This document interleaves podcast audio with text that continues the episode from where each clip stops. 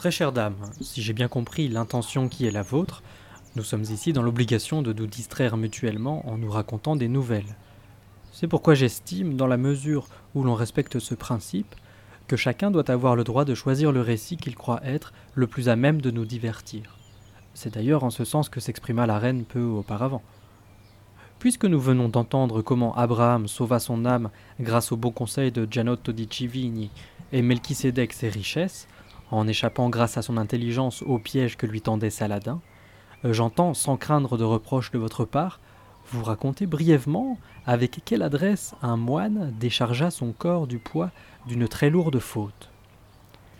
Il était une fois en Lunigiana, région assez proche d'ici, un monastère plus riche en sainteté et plus fourni en moines qu'il ne l'est aujourd'hui, au nombre desquels se trouvait un jeune homme dont rien ne pouvait macérer la vigueur, ni le froid, ni les jeûnes, ni l'éveil.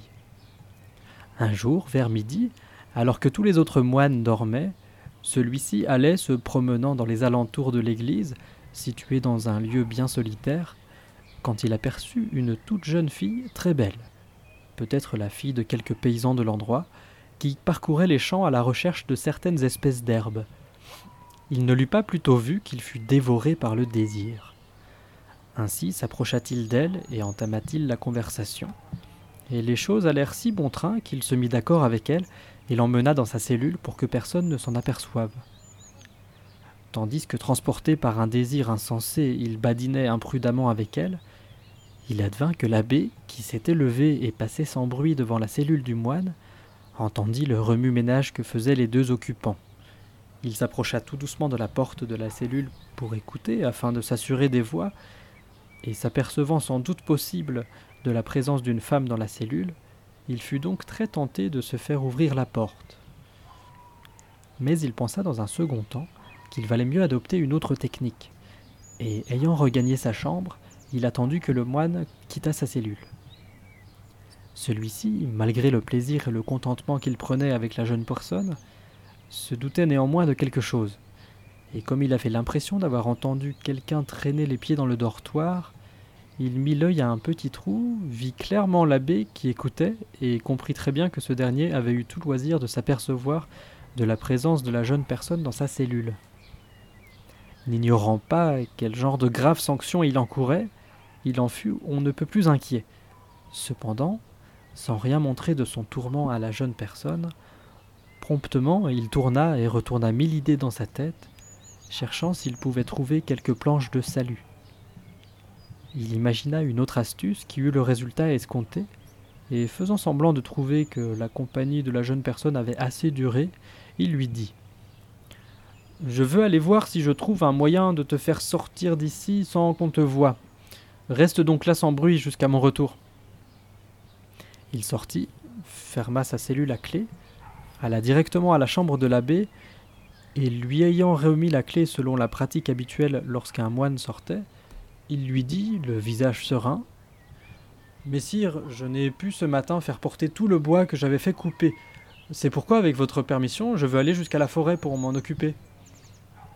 L'abbé, désireux d'en savoir davantage sur la faute commise par le jeune moine, pensant que ces derniers ignoraient qu'il l'avait vu, se réjouit d'un tel concours de circonstances, prit la clé de bon gré et lui donna bien volontiers la permission sollicitée. Quand il vit qu'il était parti, il se mit à réfléchir à ce qu'il devait faire au plus vite. Ouvrir la cellule du jeune moine en présence de tous ses frères et faire ainsi éclater sa faute au grand jour, afin de leur enlever tout motif de récrimination contre lui quand il punirait le coupable Ou se faire raconter d'abord par la jeune personne les tenants et les aboutissants de cette affaire Puis, réfléchissant que celle-ci pourrait bien être la femme ou la fille d'un homme qui n'apprécierait pas l'affront de l'avoir exposée au regard de tous les moines, il pensa qu'il était préférable de voir d'abord qui elle était et d'aviser ensuite. Il se dirigea donc tranquillement vers la cellule, l'ouvrit, entra et referma la porte. La jeune femme, en voyant l'abbé s'approcher, fut saisie de frayeur et se mit à pleurer de honte. Messire l'abbé, qui avait posé le regard sur sa personne et l'avait trouvée belle et avenante, et se sentit malgré son âge torturé par l'aiguillon du désir non moins violemment que son jeune moine auparavant. Et il commença à se dire à part soi Après tout, pourquoi refuserais-je le plaisir alors qu'il s'offre à moi, compte tenu que la tristesse et la douleur ne me feront jamais défaut quand j'en éprouverai le besoin? C'est là une belle fille, et nul ne soupçonne sa présence ici. Si donc je peux la convaincre de céder à mon désir, je ne vois vraiment pas ce qui m'en empêcherait. Qui le saura? Jamais personne n'en aura le moindre soupçon. Et péché caché est à moitié pardonné. Sans doute l'occasion ne se représentera-t-elle jamais plus. Je pense donc pour ma part que c'est une preuve d'intelligence que de prendre du bon temps quand Dieu vous en offre.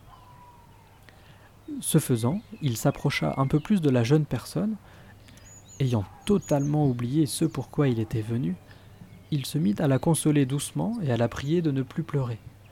Puis, de fil en aiguille, il arriva à lui découvrir l'objet de ses désirs. La jeune personne, qui était en chair et en os après tout, accepta sans difficulté de contenter l'abbé. Ce dernier, après l'avoir serré sur son cœur et moins de fois embrassé, monta sur le petit lit du moine, eut égard à la fois au poids non négligeable de sa dignité et à l'âge tendre de la jeune personne, il ne se coucha pas sur elle dans la crainte sans doute de l'incommoder par ses kilos, mais la coucha sur lui, et ils prirent du plaisir ensemble pendant de longs moments. Le moine, qui avait fait mine d'aller au bois, s'était caché dans le dortoir, et quand il vit l'abbé entrer seul dans sa cellule, il pensa tout rassuré que son subterfuge allait marcher. Puis, le voyant s'enfermer de l'intérieur, il en fut convaincu. Il sortit alors de sa cachette, et s'approcha doucement d'une fente par laquelle il vit et entendit tout ce que l'abbé dit et fit. Trouvant que la compagnie de la jeune femme avait assez duré, l'abbé l'enferma dans la cellule et s'en retourna à sa chambre. Quelque temps après, entendant le moine qu'il croyait être revenu du bois, il pensa le semoncer de belle manière et le faire jeter en prison afin de se réserver la proie conquise.